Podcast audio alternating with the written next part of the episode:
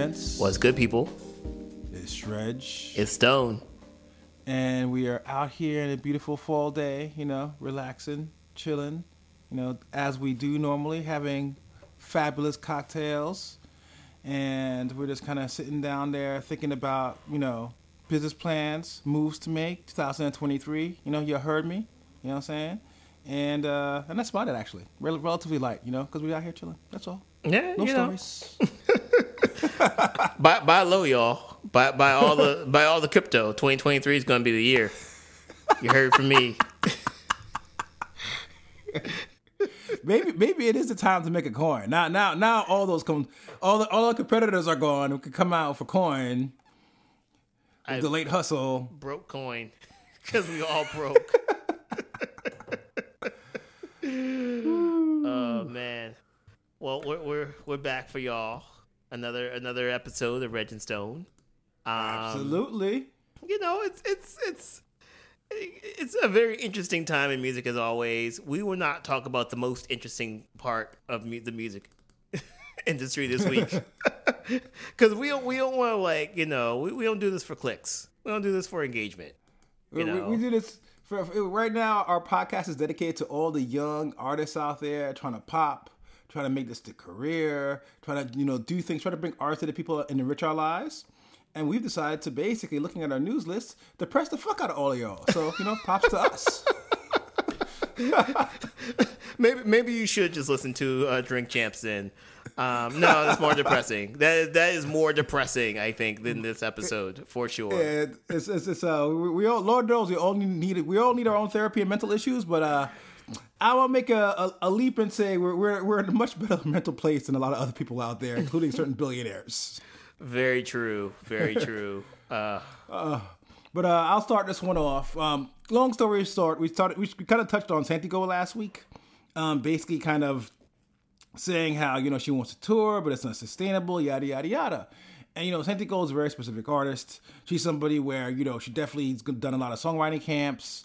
You know, she's it, it, as far as artistry is concerned, she's not necessarily somebody who makes their bread and butter through touring. Um, the interesting thing though was Animal Collective basically did the same exact thing last week, where they basically canceled the European tour. Now, Animal Collective, if you aren't familiar, familiar with, is basically um indie rock band, very experimental, but they've been doing this for probably like we're pushing on 20 years. Like, Yeah. they're they're they're definitely an institution as far as indie rock is concerned. There are people who've toured the world 10 times over. I think one of the members lives in Portugal now. You know, they're they're big. Like I'm not going to be like they're like Bruno Mars big. But there are people who obviously at this point in their careers have made their livings through music.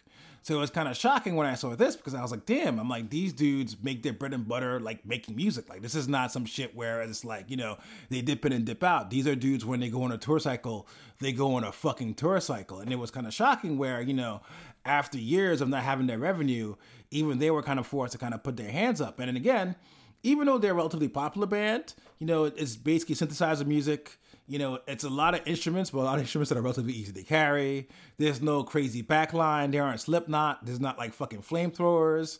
It's just a projection, some dudes on fucking some synthesizers, and you know that's it, mics. So then you look at that, it's like, damn, it's like if if the basically the new economy is kind of fucking with their paper where they're like, yo, we can't do a European tour off an album they just recently dropped. That's scary fucking times. Yeah, definitely. And you know, I, I, again, this is. I think we're going to have more of this um, over the next few months. Um, and, I, and I think it's really interesting too because it's not even just in- inflation, but currency devaluation. All these like geopolitical events are happening um, that are affecting the world of music. And you know, like like artists like Animal Collective, they're not. I, I mean, I'm sure they have a label, but you know, the label's only going to cut you so much, so many checks, right? Um, a lot of these uh, artists and bands kind of finance these tours kind of on their own you know, or they get an investor or like things like that. Um, and it, it's it's not even that they can't do the show. It's just like you know how much of a loss are they going are, are they going to take? At the end of the day, it's a business, right? And if if the winds are saying like you you know you're going to lose money doing this tour, doing this thing, Um, and you won't even know if you're going. You know, you might project that you lose X millions of dollars, and it might even be more. You don't even know. Um, you gotta like you know stay at home, you know, and, and kind of zip up the bag. Um, and that's what they're doing here. I just don't know what the solution is, to be honest. Um, as a music fan, as somebody who loves live music, who who you know you know, like, like Lil Simz went through this. You know, had tickets for like shows that have gotten canceled because of uh, these type of things. Um, you know, I don't know exactly what the music fan should should do. I know like people are saying, "Oh, go out and buy music," um, and that's kind of like the best way to put more money in your artist's pockets. But I, I don't even know if that's enough, right? Um, I I don't know if that's enough to like you know really kind of help and maybe it is. like if, if if you're a recording artist out there, like or somebody in the music industry who kind of knows more of the business, um, you know, let me know. But I just feel like the the I, the whole business model, I think, is is kind of messed up right now, and, and like the whole kind of like ecosystem is like super crazy and super messed up. Um, and I, I think nobody's really talking about it, but um, you know, I don't even know if like my ten dollars on Bandcamp is going to make a difference. you know, um, at the end of the day, because I, I think it's it's a, it's a lot of structural issues with touring that are unfortunately rearing its ugly head. You know. Yeah, no, it's it's it's it's everything from obviously, you know, like and you pointed out the basics. It's this currency exchange. The dollar's doing really well. So for you to go to Europe, you're effectively losing more money than you would have, you know, maybe a year ago. You've got things like gas, where obviously if gas is more expensive, that's also the tour where you can kind of hop into that cheap Econoline, rent it out, and fucking ride around. Suddenly it's costing like, you know, 20, 30% more to do that. You know, you've got issues of where basically, I know because of what's been happening, if you're an artist of a certain level, and you have a certain level of tickets that you're selling where it, could be really fucking hit you in the pockets if you have to cancel something. You have insurance now. You have COVID insurance, health insurance, where not for your own personal use, but something to kind of sit there where if God forbid something happens and something has to get canceled, you kind of have some coverage there. It's you have all these new things, but you have the old systemic things. What do you have? You got 360 deals where you know some artists aren't really making 100% of the money they make on tour. You've got issues of where venues are just, you know, industry rule number 4080, you know. So there's some good venues, there's some bad venues. That's all we can say about that. And you have the things about logistics, whereas like ideally to put a tour on, even beyond the band, you know, it kind of works if you're a little punk rock band, it's all y'all together.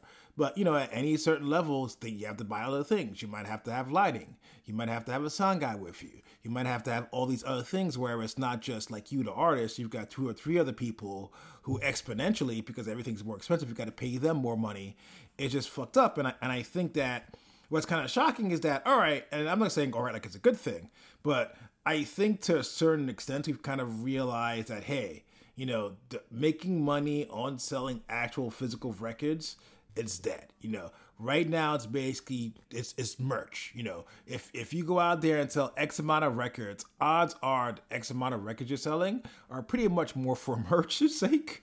Where you know limited edition CD, you know gold plated record, as opposed to somebody grabbing those things, running home and listening to it. Hard listening through it, you know how Tidal, Spotify, and fucking Apple Apple fucking iTunes. So I think that you know you have that aspect, which obviously has gotten worse because I've read stories about where, hey, you know, specifically some artists recently where they had X amount of orders for X amount of records, had to go X amount overseas, and they literally were like, yo, we didn't think it would be this expensive. you know, it's, and it's like those basics where, you know, the, the economy that's been kind of smacking us in the face is backing them also. The only thing is, at least, in, I can't even say in at least in our case, but generally, you know, there's certain things in a nine to five that had a lot more protections than a musician's life. And that's where that kind of forced to face where if it's bad for us it's worse for them. And like i said it's kind of sucks because you know to a certain extent i think we all kind of realize that hey you know being a musician you aren't going to make your money you know necessarily selling records which is fine because there was always tour revenue. And it's over the years with fucking you know with 360 deals, with venues wanting a bigger cut, bar guarantees. I've heard our acts have to have bar guarantees now. You know, just like regular touring musicians. Really? It just kind of yeah, nah, it's it's that's crazy. crazy. And, but that's the thing is like, everybody's trying to make the money. The thing is, I can't even necessarily, and it sucks. Because trust me, I hate a venue, but I have to speak up because they're they're in spaces where rent has gone up X, where you know they're trying to recoup years of losses that they had nothing for. Yeah, like, that's it's, true. It's it's it's it's everybody's fighting o- over a very small piece of pie. Which going back to Santigold's point, where she's like, "Hey, you know, I'm trying to play these places, and these places are you know already booked up because a lot of other acts want the same exact spot, and that goes across the board for money and resources. It's like everybody wants the same piece of the pie, but it's gotten smaller, and now we're all fighting for it. And, and like I said, it's, it's just not good because ultimately, what I fear is that I'm not going to necessarily say that live music will ever die. That I would never say that. But that said, if you don't have your teenagers kind of hopping in to go see their live musicians for a reasonable price, if you kind of leave it to a realm of where a certain level of musician can only do it, if you leave it to a realm of where only a certain level of of of let's say you know monetary income where you know to see like you know you can you know it's either Bad Bunny, like those are the level of shows that are going out there. You're gonna miss this kind of because like I said, people kind of you know entertainment is a very wide pie, but also very specific. And if you read a lot about metrics in TV and everything else and video games, it's like the idea is that, you know, people have X amount of time in their fucking day. Yeah. And you're all fighting for a piece of it. And what I fear is that without live music, A, you're killing the, the people who perform now, today's future, but also the future future because, you know, things like will they, you know, TikTok, the TikTok. Well, it's even true. TikTok vir- viral shit will only get you so far. You know, performing in, in Fortnite is great for fucking Travis Scott, but is it great for like Animal Collective? You know, you have all these things, and what I fear is the fact of where as we devalue, we've already devalued fucking music as far as fucking listening to it. If we devalue live music also, I fear a future where it just won't be an active way to make money, and as a result, people will not really look towards it, even though it's a very intimate and very awesome experience. They'll go to the fucking movies. Uh, yeah, yeah, it's, it's true. Or they'll just stay at home and watch TikTok. You know, Yeah. I, I, it's you know, it, it is really sad, and, and you know, I think both you and I just kind of come from a world where like live music is just everywhere, and you know, like uh, the fact that you're kind of seeing some of these artists, um, you know, kind of cancel shows and just like really like it's you know just becoming such a source of agony is kind of sad. Um, and yeah, you know, I, I hope like like I said last week, you know, I hope we we can figure out a model that that can be sustainable.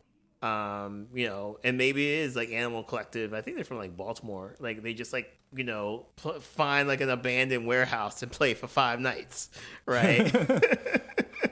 you know, like like I don't know, I don't know what it is, you know, but I I think like you know I, we definitely need to figure out a better model, um, and we have to do it you know sooner rather than later. And you know, it's not going to come from the labels. It's not com- going to come from the industry because you know those artists and the artists that are their bread and butter are going to be okay, right? It's it's going to have to come from you know creatives and and indies and kind of people adjacent to those creatives and indies who also have money because you will need some type of capital.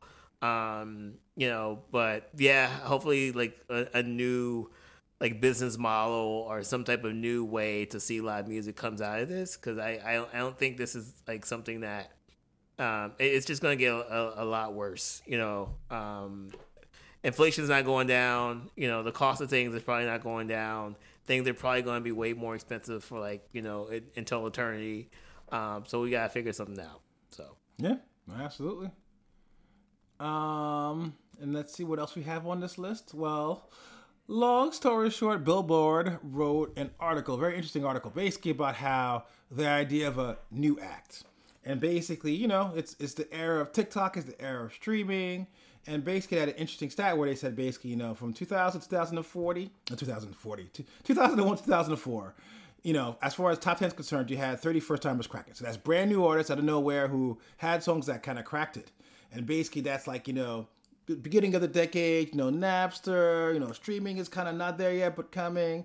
And then basically, they kind of fast forward to where, like, you know, this year or last year, let's say, only 13. And, and basically, their whole synopsis is the fact of where it's, and if you think about it, it's really hard to become a brand new artist and and stay a brand new artist. We're kind of in the space of where everybody's everybody's a one hit wonder, and it feels less because they're not that talented, but just because the attention span is is is just doo doo across the board. where you know we'll we'll kind of sit there patiently wait for a Kendrick Lamar album. You know, I I wonder how it tracks in hip hop. I have a secret suspicion that might be a little different. Yeah. But definitely in the wider like pop space, it feels like artists are just more and more disposable. Yeah, definitely. Yeah, it's, it's really interesting. Um, I mean, I read the Billboard article, and on one hand, they were kind of lamenting the fact. It almost felt like it was a bunch of A and R people who were lim- lamenting the fact that they're not gatekeepers. yes, very good points. Very good points. You know, and they're just kind of like, "Well, I don't know what to do anymore." Like, like a, a number one radio single doesn't mean that much anymore and everybody's on TikTok, and it just kind of felt like a little bit of like you know boomerism, industry boomerism.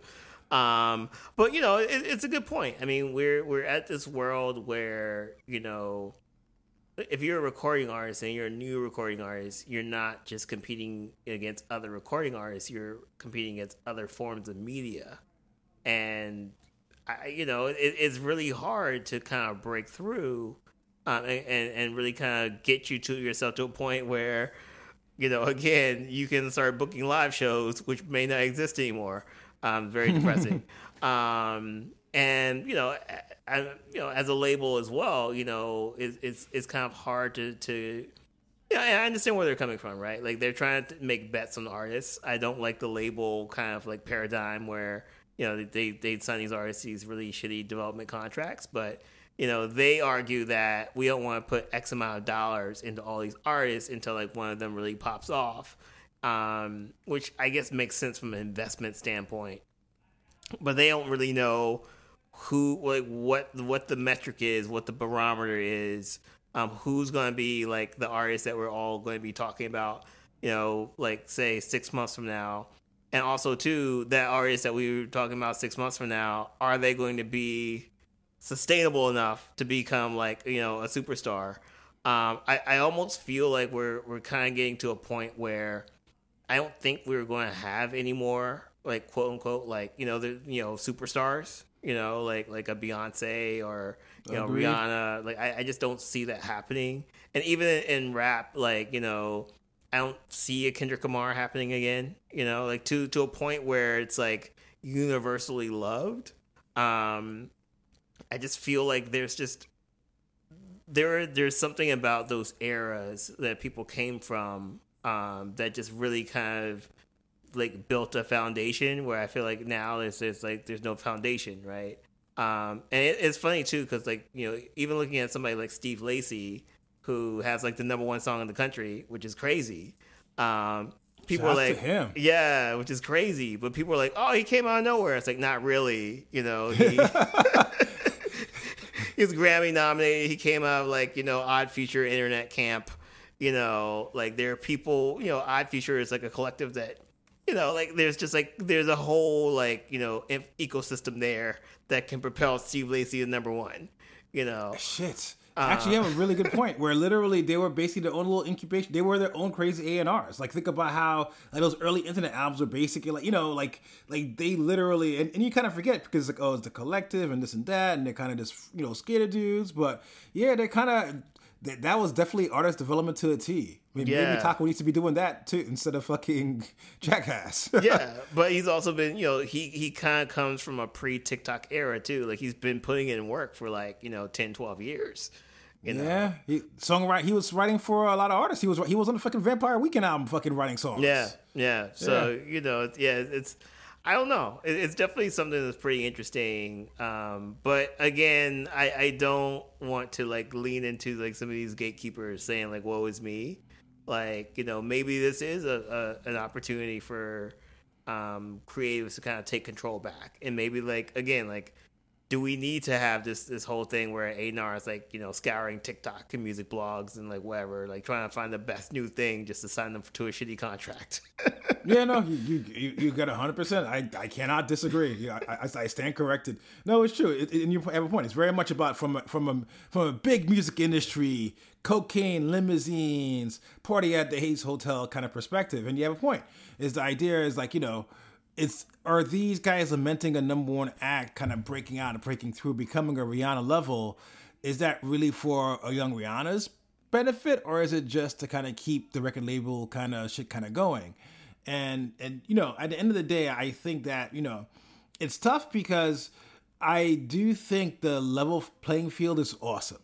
I do think to a certain extent, keep keeping us like kind of killed a lot of fucking great music in the past. There's a lot of great albums that you know never saw the light of day because you know a record label arbitrarily arbitrarily was like, oh, we don't think this will sell, and then now you've got you know an artist years of work, you know, a million bucks, five hundred grand thrown away because it's like, nah, that's not good enough. We feel like this won't work in the market today. So I do think the idea of where you know if you're an artist, you can kind of go out there and create it's great. The problem though is, and going back to the first half of the fucking conversation, you know, how do you live off that though?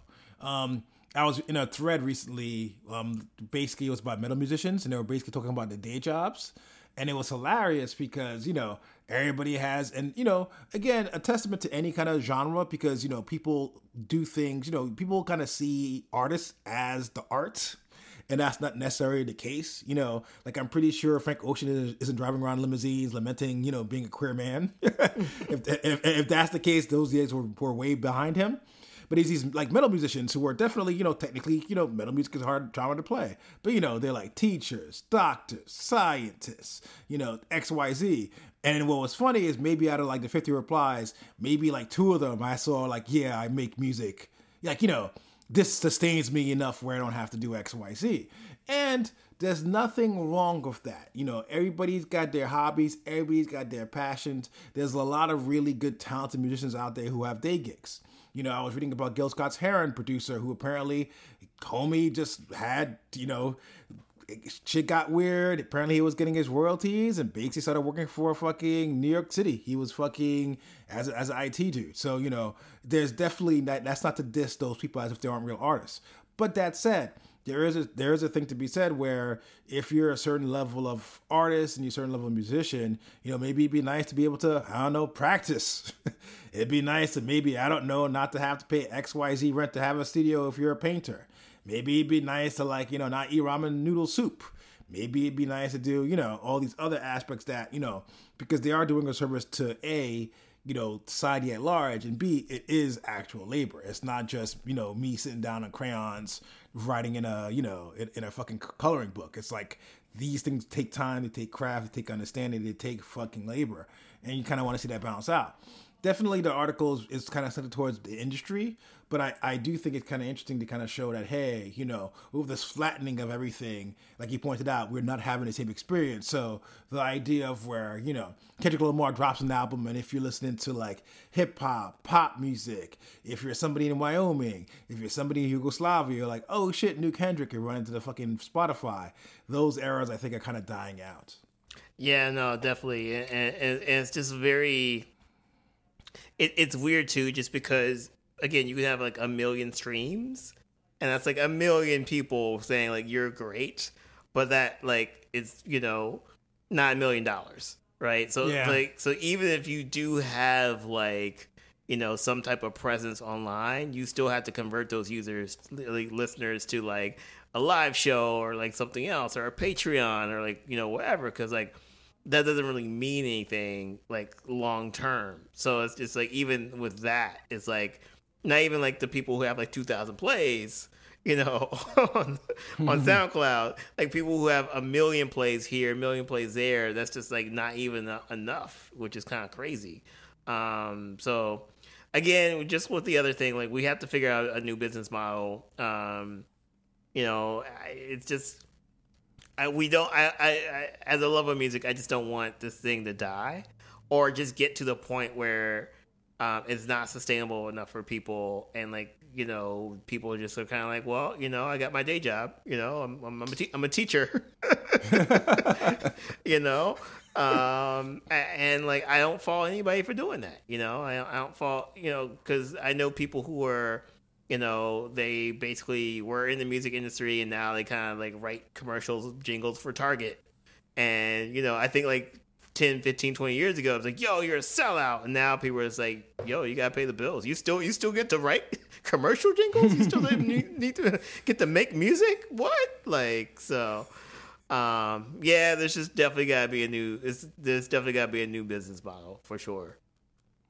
I mean, maybe it'd be cool though. Maybe you'll see more of their day job lead into their, you know, their artists. You know, maybe you'll get rapper bars like, you know, Pythagorean theorem, and you know, bet you like a Pythagorean theorem. Bullet so hot your mom could see him. You know what I'm saying? Come out there, you know, surgeon bars, baby. You know what I'm saying? That scalpel. You know what I'm saying? Give me that hassle.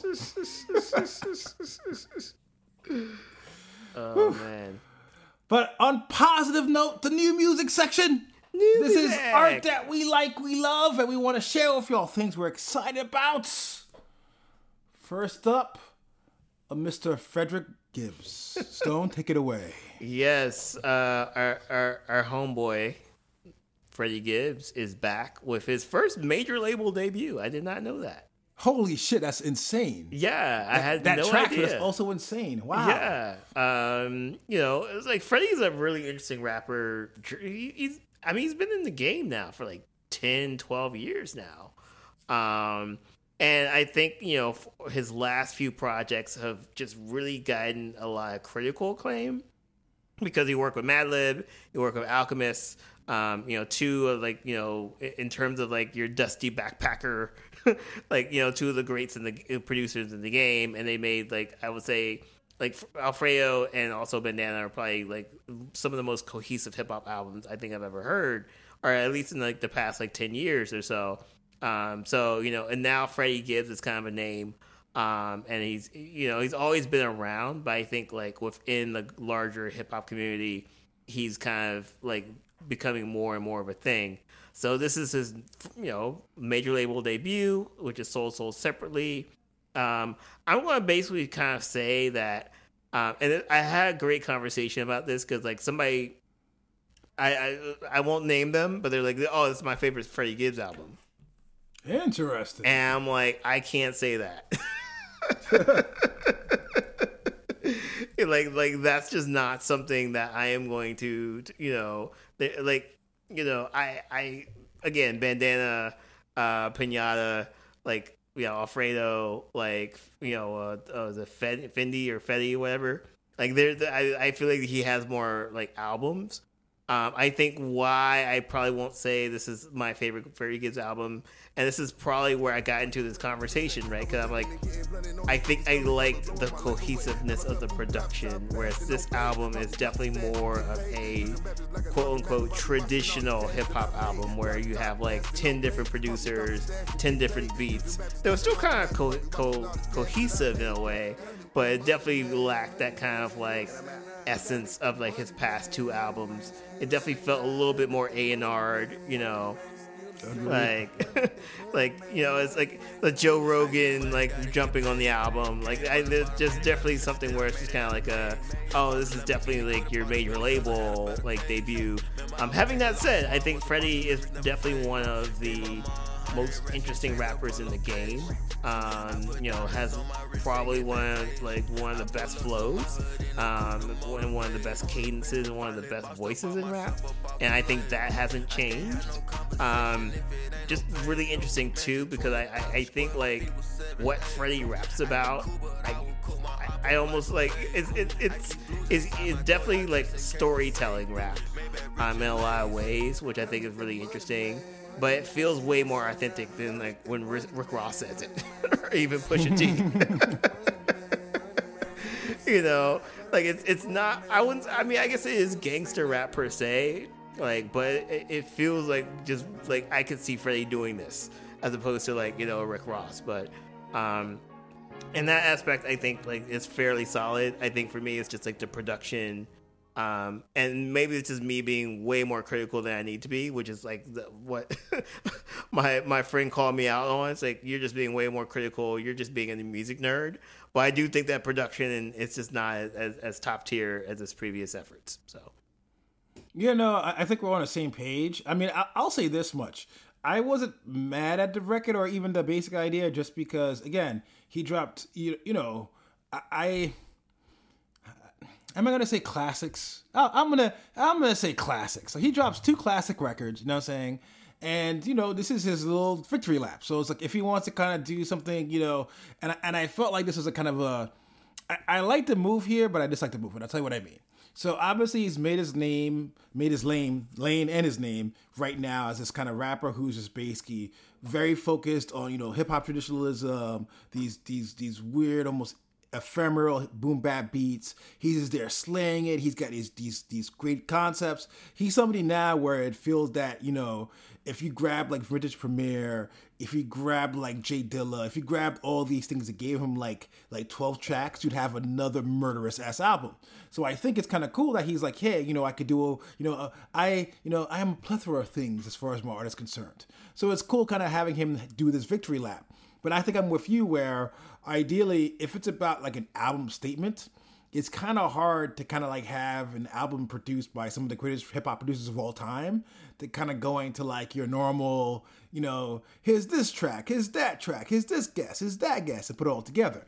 That said, it's a good album. Like that's the thing. I, like it's hard to kind of not like hate on this album because if you didn't have like those other records and this came out, I'd be like, yo, Freddie Gibbs, he's dope.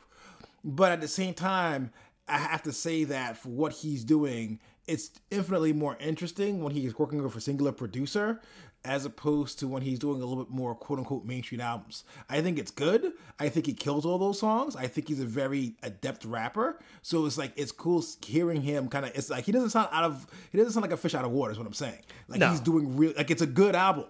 It's just the fact of at the end of the day though, for a technician like he is, that wave I think was a little better. And I and I, I kind of see your friend's point of where it's like, no, it's a favorite album. You know, don't hate on it, and it's true because if it wasn't for those other records and this came out, like, yo, he's very dope.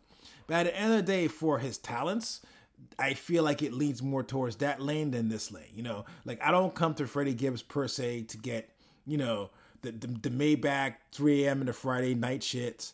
I don't come to Freddie Gibbs for like, you know, more commercial shit.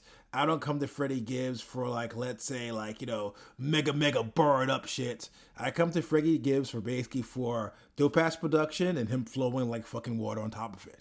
And I think that's what kind of it's, it's kind of missing. Not to say again, this is a really good album, but I think that's where his strength lies. Long story short. Yeah, no, definitely. And, and uh, you know, now I'm even thinking too, if if, if Alfredo and Bandana, like if all those albums didn't exist, we just like they take this album in isolation, like I, I still would probably judge it a little bit lower just because I do think like um, I don't think the production is as solid, but it's still a solid hip hop album, like for sure. Um, also too, like you know, it's really interesting.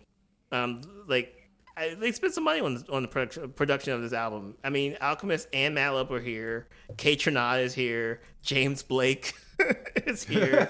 Boy the Wonder, Justice League. Yeah. Jake One. So you know, it, it, you know, he definitely spent some out some money to get these producers. Um, but yeah, I I I, I think that um, when you when you just have a, such a hodgepodge of producers, Anderson .Paak produce a track, uh, you know, like like when you have that hodgepodge, I, I, I do think it just I don't know, it just doesn't serve Freddie well. I think like Freddie is just like well on like on like a very cohesive narrative. Um, and I know that he wants to do another Alfredo. He said that on a pocket. Like, he personally has affinity towards that album. I think that you know maybe it's more of a label thing where the label is kind of like, well, you know, if you're doing this for a major label, you need to have all these producers. You need to have an offset, you know, Rick Ross and Pusha T. Like you gotta have these things. This is going to be your major label debut. Um, so maybe he'll, he'll get back to it. Um, but apparently he also has two movies lined up. So um, I don't think it's going to happen anytime soon. Um, I was gonna make a mention of that. It also feels like a, a pivot to kind of get him a little bit more because you know he's acting in TV shows. Yeah, you know he's he's he's he's generally a funny ass dude. It also seems like a, a smart pivot career wise if he wants to expand the brand. That this is was also a good move too. Honestly. Yeah, yeah, for sure. Yeah. So we we we will we will stop hating. Uh. I, I, definitely say like you know listen to the album if you love good hip hip hop you'll enjoy the album for sure. All right, I will take the next one. Um, I think a favorite of, of, both of ours in general has been the the London jazz scene that's kind of popped up in the last ten years or so. Um, I'm not gonna say he's probably the leader, but definitely a, a weird focal point. Not a weird focal point. Uh, a, a, I would say that the, a north star, I should say, because it's not weird. It's Shabaka Hutchings. um, saxophonist. Um, plays with a lot of those cats. Um, probably has, I guess we could say, Sons of Kemet is probably the biggest breakout, like out out of that scene. You could make the argument, I guess, as far as big, you know, getting booked for festivals and things Yeah. like that, and touring. You know, they kind of they kind of doing a lot of the indie rock circuit stuff. Um, that band is kind of coming to a close. It seems like it's not really acrimonious. It just seems like you know they have their own projects. You know, one person is basically in Radiohead Part Two, um, with Thom Thom Yorke's The Smile, um, but he has another band called The Comet Is Coming, and even though it looks like Sons of Kemet is at least taking a hiatus, um, The Comet Is Coming just dropped their record. Um, it's called. Let me get this this this title right. It is called Hyperdimensional Expansion Beam. So, uh, the comet is coming. So obviously you've got Shabaka Hutchings there using his sax thing, doing giving those sax lines.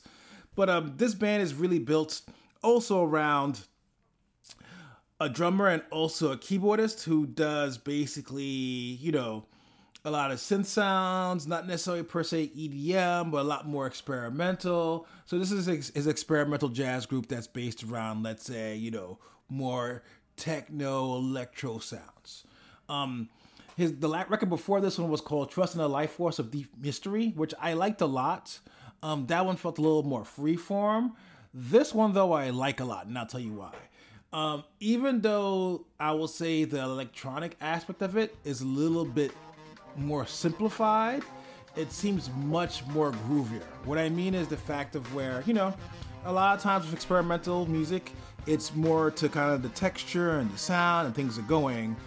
There's a lot more head nod moments here, and I think it's kind of cool because if you ever see him play, he's a head nod person. Like I was chopping it up with a mm. friend of mine, and he was saying how basically it was like a guitarist that recommended him listen to Sons of Kemet because it's like the fucking riffs, and that's where he comes hard.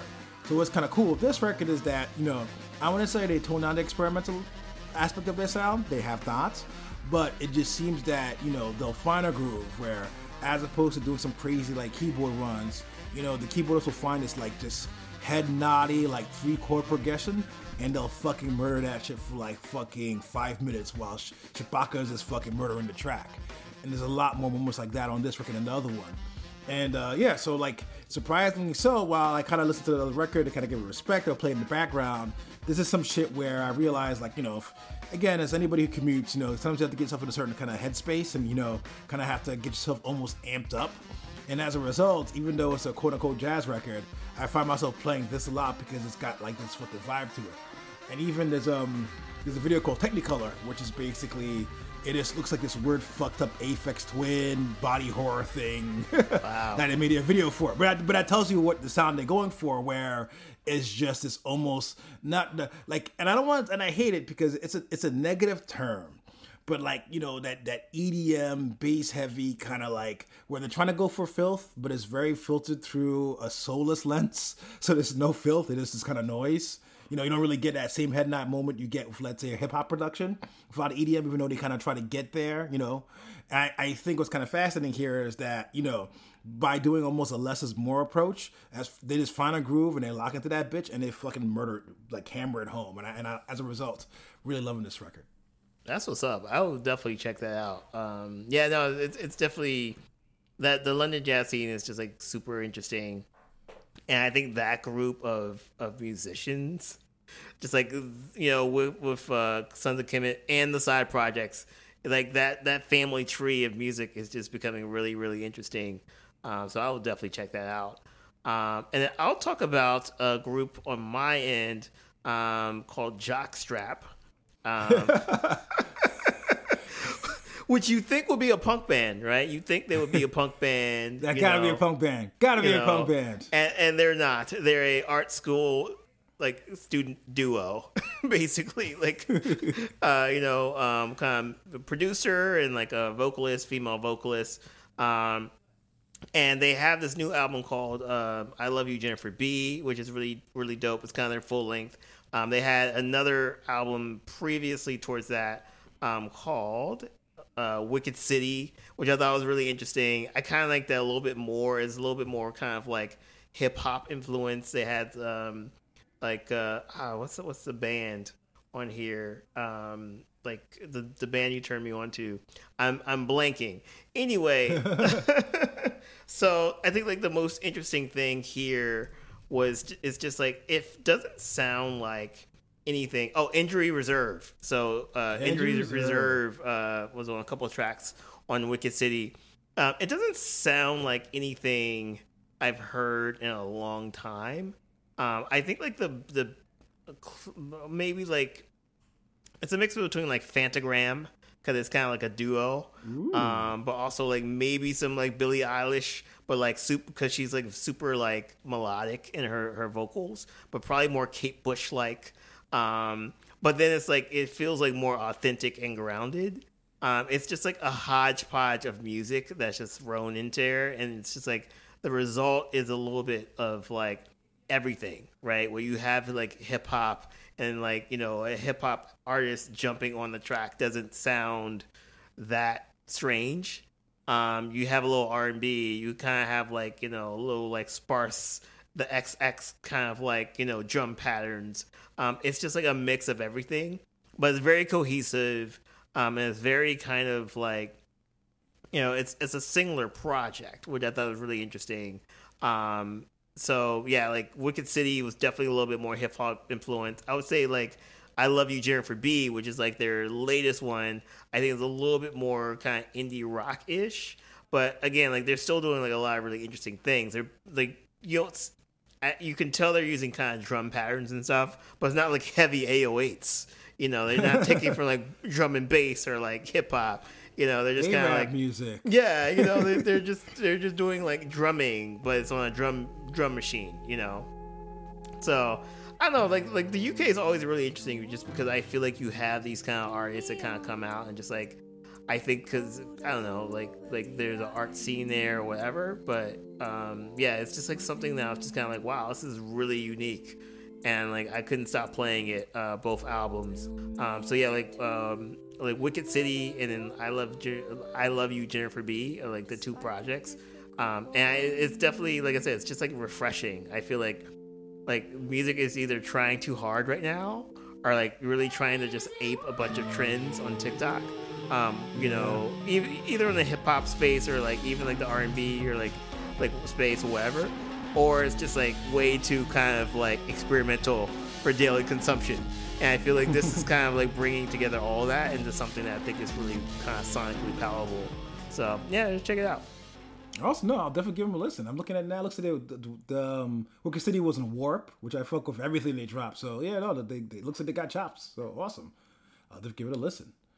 Um, I think the last one on my end is uh, Kenny Mason. So I judge the book by its cover, and I'll tell you why. So when it first came under my radar, it was advertised as quote unquote rap rock. Mm. And, you know, considering you have this whole revival of like, you know, basically like Travis Barker and everybody else, and you know, Trippie Redd, and all this like weird kind of fucked up versions of kind of like, you know, this this rap rock hybrid that doesn't really do rap or rock music any favors, kind of stayed away. So I heard he had dropped a new record that was called a little like the quote unquote dog themed and you know, I got I kind of got roped into it. It was a dead day, so I kind of gave it a listen, and whew, I slept. So uh, Kenny Mason is a very, very, very good rapper. He's a technician. He kind of comes from the school of like you know, from Wayne to Kendrick to you know, he reminds me a lot of um, JID or JID, where it's just a lot of like speed up, slow downs, flows different flows. Um, generally like like JID, it's kind of you know being a young man growing up. I I don't think he's in Atlanta proper, but he's in Georgia. Growing up and the things you see and the things you deal with, you know, as far as street shit, as far as everything else, family, yada yada yada. Um, even though it's advertised as rap rock, the reason I want to kind of specifically single him out is the fact of where it's done in a very smart way. So I was reading an interview and he's basically talking about his musical roots and what's kind of fascinating is you know a lot of artists be like yo i grew up listening to blah blah blah and that's why but he's very much like you know like I studied these artists. Like, you know, I listened to it, I figured out how they worked, and I studied these like hip hop artists. And I think the way it's the same way he kind of approaches rock music, where I listened to basically the last two of his records, where the current one, Ruffs, even though it's quote unquote rap rock, there's not really much rock. And what's kind of cool is the fact of where the places you think there will be rock, he zigs and zags. Mm. So like, you know, 80% of it is probably regular, you know, hip hop, dope shit, you know, some of it is very like a trap soul. Like there's one song is like this is fantastic. This a really dope hip hop record. But the two songs where you figure he would go into Trippie Redd shit, it's kind of fascinating because you've got one sample where it's this almost nasty sounding, distorted synth line, which you imagine like fucking like a Tekashi Six Nine coming in and screaming over it. It's aggressive, angry shit. And he comes into some melodic hip hop shit that turns into a fucking ballad. And then he does it again where there's a, a again these guys love their 3-6 so it sounds like a Project Pat beat where it's almost playing just fucking screwed up and you expect him to come in screaming. And no he, he, zigs and zags. He almost does a whole fucking other like almost happy flow on top of it. And and I think that's what's kind of cool. In the previous record there's also more overt rock songs but even then they're like the guitars and, and, no diss it sound like demos. Like the guitars aren't really distorted it sounds like something somebody made in GarageBand they sound cheap and thinny but I but it's on purpose because if you think about it, like the whole shit, that whole SoundCloud wave that kind of helped start out this like modern rap rock shit is all about you know beats sent to fucking you know clipping to distorted and everybody screaming on top of it. But they're almost like very intimate songs, like almost acoustic. And I and that's what I kind of like about him. Where I, I, think the problem with a lot of rap rock artists in general, general, general people who hop across genres is the fact genres is the fact of where you know, just because you master one doesn't mean you know the other. Like, even though you could be a fantastic fucking pianist, doesn't mean you could make like an EDM synth line. You know, yeah. those are two. It takes you know that same guy who did that little shitty EDM synth line that requires no fucking technique or musical knowledge. It still took him like 500 tries to get to that point. You're still coming in. You know, trust me, when you master it, you'll fucking murder it. But you still have to kind of understand how the genre works. And what's cool about him is the fact of where it's probably the only project I like that's quote unquote rap rock. And A, it's not really at all. It's really much 90% hip hop. There's as much rap rock here as you probably hear on a lot of trap shit. And then, but B is the fact of where even when he does kind of lean, lean a bit in that direction, he you could tell he's somebody where he could be in those same songwriting camps like a lot of other people are. Like I could imagine Travis Barker picking him up and having him work on the next Willow album or something. Like he knows yeah. what he's doing. He's a student of the game, and and that's what's kind of cool about it. So I kind of want to shout him out because I heard about him before and I heard he was dope, but I heard that rap rocks and I was like, nah. But really, I would highly recommend to him if, if you're a fan of of particularly of what JID's doing, you'll definitely like Kenny Mason. So shouts to him. Word, word, and, and, and you know it's very hard to do. Like take in something as particular as like rap, rap rock or like trap music or whatever, and then just that and make it your own. That's really hard yes. to do. It's really yeah. hard to do. Yeah, and I was shocked because like literally I'm just there, you know, the fucking beat comes in, I'm like, oh, it's gonna be he's gonna be out here like fuck the pigs, and it's just a fucking ballad. and I was like, oh shit. I was like, but it's a good ballad. Like you could yeah. take you take that little synth line, some you know, to some white girl out there probably in that right now is practicing on a TikTok about to play the fucking song. And it's cool. It's something where you show it shows that he has he knows how songwriting works within the rock realm it's not just like I'm gonna go in there and scream, yeah. or he's not a rock person who's like, oh well, you know, the rap guys rap like this, so I'll just grab some hip, you know, some of my guitar fucking demos of my fucking Logic or my Pro Tools, put an 808 behind it, and start doing fake rap shit from the 80s. It's just he knows he knows his music. And it's going to be interesting because similar to like JID, where I see, you know, him bubbling up to a certain level where, you know, I see things changing for him relatively quickly. Like I feel like Kenny's right behind him, so we'll see how he goes. But like, if there's ever like some weird, I guess another Imagine Dragons collab out there he's able to hop on, I see things changing for him very quickly because, like I said, at the end of the day, he's still a technician. Like he's still a very like bar for bar, he'll he'll murder a lot of dudes out there, particularly in Atlanta. So, shouts to him. Cool. I would yeah. definitely check that out for sure. Yeah, and also shouts, Freddie Gibbs was on, was on the record, last record, baby. You know what I'm oh, saying? Gibbs approved. There you go. Gibbs approved. There you go. It, we went full circle. Full circle. uh, but as usual, this is where we end. We love y'all. Peace. Stay safe. You know, rumor is there's some new vaccines out there. You know what I'm saying? Get that flu. Get that monkeypox get that booster booster. You know what I'm saying? Stay out here because it's getting cold. You know what I'm saying? I, I, I'm hearing things. I'm hearing the signifiers that we're all used to. You know what I'm saying? Apparently, Yankee Candle's getting some reviews where people are mysteriously unable to smell what the candle's putting out. And we, we all know those candles stink. You know what I'm saying? I'm hearing Germany's got a little spike. Motherfuckers are wearing their masks on the trains. You know what I'm saying? You know, all that all that new European hype, this is eventually come over here. So you know what I'm saying? I know it's not the move. I know we're all out here. Live, we outside. Capital O. All I'm saying, you know what I'm saying? Just don't take no unnecessary risks. That's all. We love y'all. We want to Yeah. hear y'all in the future. For sure. Peace. Later.